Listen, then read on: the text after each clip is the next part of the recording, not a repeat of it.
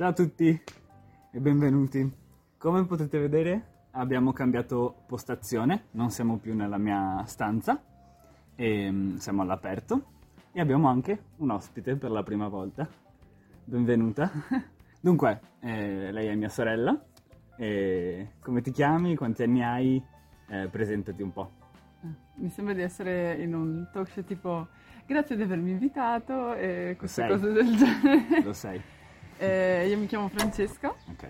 e, mm, sono la sorella maggiore di Lorenzo e ho 28 anni al momento. In questo momento non vivo insieme al mio adorato fratellino perché eh, mi sono trasferita da qualche anno in Germania, eh, diciamo a causa o per merito del lavoro, nel senso che io ho studiato qualcosa di molto diverso da quello che Lorenzo ha studiato. Molto diverso. No, di- diciamo che più diverso di così si muore.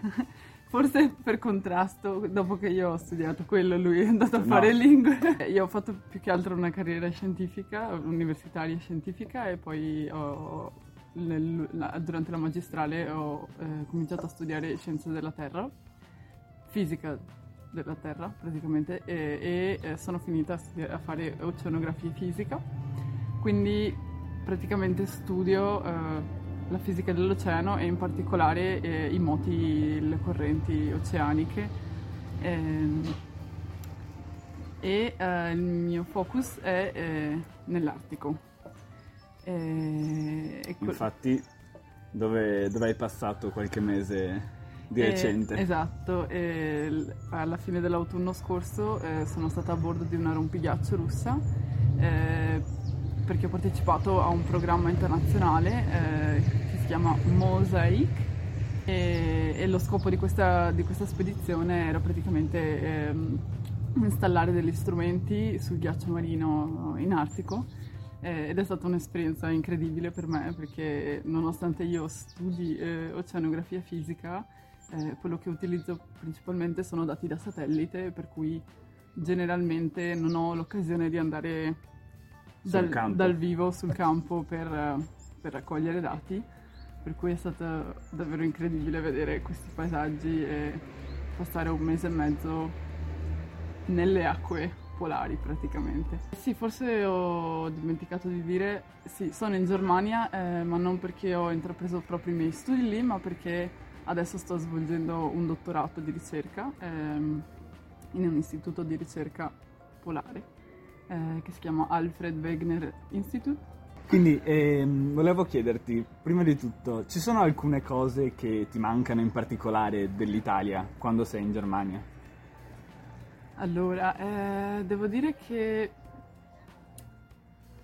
l'Italia è un, è un- è un paese con paesaggi davvero variegati e ad esempio adesso se poteste vedere dall'altra parte della telecamera sarebbe un bel vedere. E, mm, mentre invece diciamo che la Germania, s- a partire più o meno da metà Germania verso nord, eh, il paesaggio è prevalentemente piatto e... Un po' monotono. è un po' monotono e, e quindi eh, non hai quell'elemento di, ehm, di piacevolezza anche solo al vederti intorno.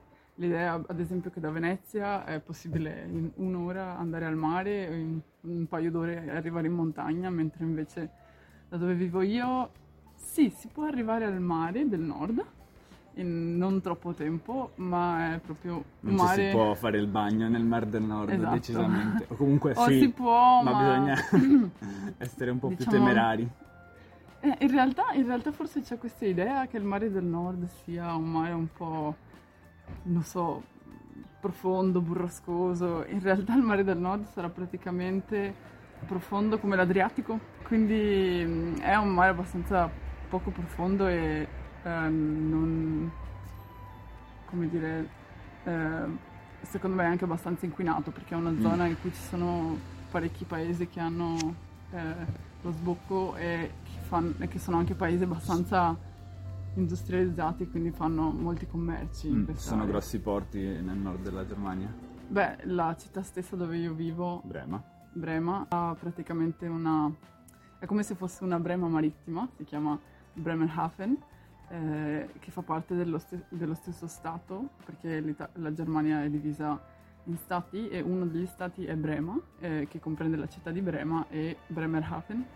Eh, e questo, questa città, Bremerhaven, è un porto praticamente industriale. Eh, sì, quindi potrei dire che un elemento è, il paesaggio e anche il fatto che, sì, che in, in Germania è prevalentemente nuvoloso, specie d'inverno, eh, e, e, quindi questo effettivamente influisce molto sul, sull'umore. Sì, sono d'accordo. Mm. Anche, anche io personalmente quando ero eh, a Bruxelles ehm, ho notato, cioè pensavo che fosse una leggenda, che fosse un po' un mito questa cosa che avere brutto tempo così spesso eh, possa incidere sull'umore di una persona, eh, ma evidentemente pensavo fosse un mito proprio perché non l'avevo mai sperimentato mm-hmm. di persona e invece dopo qualche mese di nuvole e pioggia ho cominciato a sentirne il peso. Mm, sì. Invece allora magari ci puoi far sapere quali sono delle cose belle della Germania che in Italia è difficile trovare. Ok, um, una cosa che avevo pensato è il fatto che è possibile andare praticamente ovunque in bicicletta. Mm, e... In Italia è un po' difficile, no?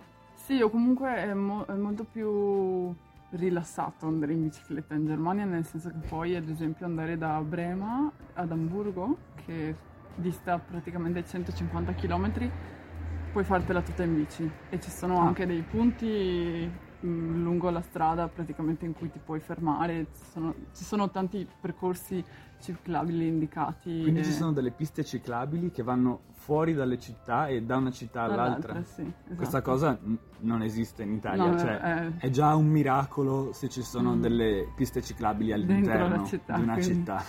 Esatto, e, e, anche all'interno della stessa città, insomma, è molto più pensabile utilizzare la bicicletta come mezzo di trasporto perché appunto puoi sempre stare su una pista piuttosto che invece a un certo punto la pista si interrompe e ti tocca andare in mezzo alla sei. strada, Ups, come, eh, come, succede in Italia spesso. Forse un'altra cosa che ho notato che mi piace, eh, mi piace molto è eh, il fatto che ci sono effettivamente molte più culture eh, che in Italia, nel senso anche in Italia ci sono culture diverse, però spesso sono considerate come minoranze, mentre invece eh, in Germania ci sono delle, quelle che noi chiameremo minoranze, ma che sono abbastanza integrate e soprattutto eh, mi sa che maggiora- le minoranze più eh, diffuse sono persone italiane e persone turche.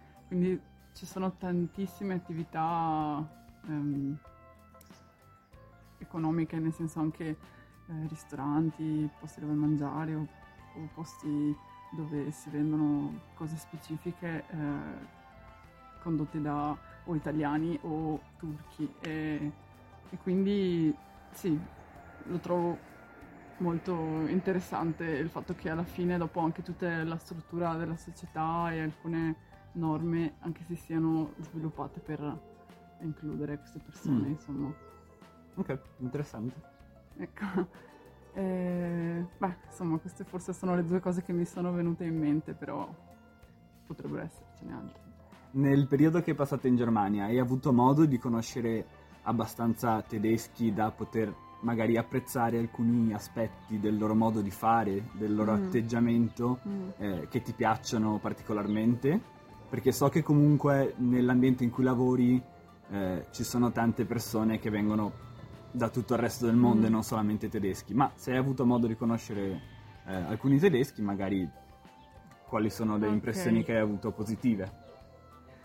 Allora, io devo dire sì, appunto, come ha detto Lorenzo, eh, io lavoro in, in, un ambiente internazionale e la anche la maggior parte delle persone che conosco provengono dal mio ambiente lavorativo per cui conosco persone un po' dappertutto, però devo dire che la maggior parte dei miei colleghi anche sono tedeschi. Ah, ok. Eh, per cui certamente ho avuto modo di conoscere molti tedeschi e, e devo ammettere che ehm, nonostante ci sia questa specie di cliché del fatto che loro sono un po' duri e, e freddi, non so come dire, rispetto a noi. Sì, che hanno un carattere un po' più riservato, che sono un po' più mm. freddi. esatto. Mm-hmm. Eh, in realtà boh, c'è un po' di varietà, però eh, ho incontrato anche molti tedeschi espansivi e molto, come dire, anche hanno eh, intraprendenti, quindi eh, attivi nel, nel, fare le cose e, e molto entusiasti. Eh, per cui mi sono decisamente ricreduta rispetto a questo cliché. Immagino che sia anche una questione di scavare un pochino più in profondità, no? Magari gli italiani mm. subito a primo impatto sono più, esatto. più espansivi e mm. più calorosi, mentre i tedeschi bisogna un attimo mm-hmm. uh, conoscerli uh, sì. più a fondo prima, però poi uh, mm-hmm. sotto sotto. Sì, sai, io ho l'impressione che sia anche perché ok, magari appunto oltre al primo impatto, mm-hmm. loro vivono secondo me in una società in cui sanno che hanno eh, determinate possibilità, per cui eh, sono più attivi nel lungo periodo, non so come dire, sono più partecipativi, nel senso che, che sanno che possono fare certe cose se, se ci si impegnano, eh, per cui magari nell'aspetto sociale così di ogni giorno possono risultare un po' meno calorosi che noi, non sono così cacciaroni, non sono così... Sono più impegnati esatto. nei loro obiettivi, esatto. eh, più determinati,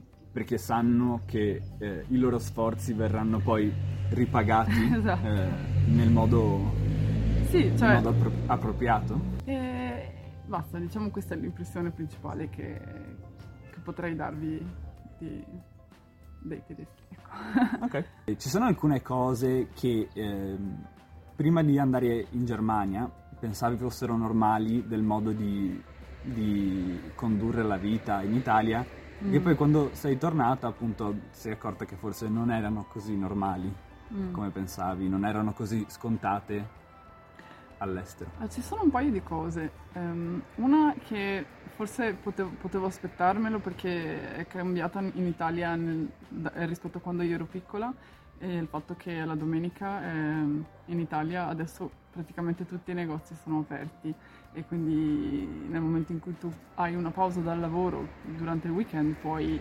utilizzarla per andare a fare la spesa, mentre invece in Germania io praticamente lavoro eh, durante la settimana e tra l'altro faccio, sono pendolare, quindi vado a lavorare in un'altra città e mi sono trovata... Quindi non, è, cioè non nel senso che non hai molto tempo poi quando esatto, torni a casa per fare le spese. Non ho molto tempo per uh, svolgere altre attività o sì, o se sì devo prendermelo in tempo insomma. E, ehm, e alla domenica tutto, assolutamente tutto è chiuso. Mi sa che c'è una, una, legge per cui soltanto negozi al di sotto di una certa metratura quadrata ehm, possono rimanere aperti, quindi piccole, piccoli panifici o cose del genere. Mentre in Italia è più comune no, che, che, i negozi siano chiusi il, il lunedì. lunedì. Esatto. Dopo un po' ti abitui, insomma, dici ok, la domenica so che non posso fare niente e quindi proprio riesci a rilassarti in qualche modo. Mm-mm. Per cui sì, questo è un aspetto, però non è stato così male alla fine. E, e forse un'altra cosa è stato um, la, l'approccio ai pasti, mm. al cibo, nel senso che uh, per noi è molto normale. Uh, prendere la, il momento di pausa pranzo con rilassatezza, un momento rigenerativo in cui dopo mm, aver mangiato anche magari ti bevi un caffè, mm. così. Mm. Cioè ci si siede tutti insieme, esatto, e e cioè, sì. si prepara da mangiare, si sta a tavola tutti quanti insieme finché non è finito esatto. il pasto, finché tutti non hanno finito. cioè è una cosa che, che richiede un'ora e mezza almeno. Un esatto, esatto. E invece, invece, ho scoperto che tanti colleghi, soprattutto tedeschi, eh, avendo la mensa lì, eh, tendono a eh, dire ok andiamo in mensa, eh, poi stanno 10 minuti seduti e mangiano tutto quello che devono mangiare e eh, dopo 10 minuti ok eh, devo tornare al lavoro. Quindi pa- per loro è più una pausa proprio per semplicemente incamerare del, del cibo sì. e avere nuove energie, però eh, molto, molto, spesso, ok, anche lì dipende dagli approcci, ci sono alcune persone che la prendono più rilassata, ma eh, tendenzialmente ho visto molti che eh, si siedono, mangiano mm. e... Penso che in generale in Italia diamo per scontato che per tutti sia così, che per tutti i pasti siano un momento rituale, quasi un momento cioè, di, di, tranquillità nel quale ci si siede tutti insieme. Mm. E cioè, quando ero piccolo non mi era mai neanche passato per, per l'anticamera del cervello eh, il fatto che qualcuno potesse eh, concepire il pranzo e la cena in un altro modo. Mm, esatto, potremmo dire che questi sono due aspetti mm, okay. differenti rispetto quello che conoscevo io. Interessante. Ok, beh, eh, quella era l'ultima domanda. E com'è? Sei contenta di essere tornata in Italia dopo tutti questi mesi? Perché comunque mm. l'ultima volta che sei, sei, stata qui era a gennaio, mm. no? Sì, infatti, infatti diciamo che questo adesso tendenzialmente è così alla fine, ogni più o meno sei mesi torno in Italia o, e, e, per me adesso diventa eh, oltre che luogo dove tornare a casa è anche un luogo di vacanza, un luogo di relax, mm. quindi... E devo dire che non mi è andata male, perché se fosse stato il contrario, che ehm, io fossi stata nativa della Germania e dovessi tornare ogni anno per le mie vacanze in Germania, forse sarebbe meno, meno attraente, mentre invece tornare in Italia per le vacanze è sempre, um, sempre molto invitante e so che passerò del tempo con la mia famiglia e in posti molto belli. Bene, grazie dell'intervista. Grazie a te. Ciao a tutti. Ciao.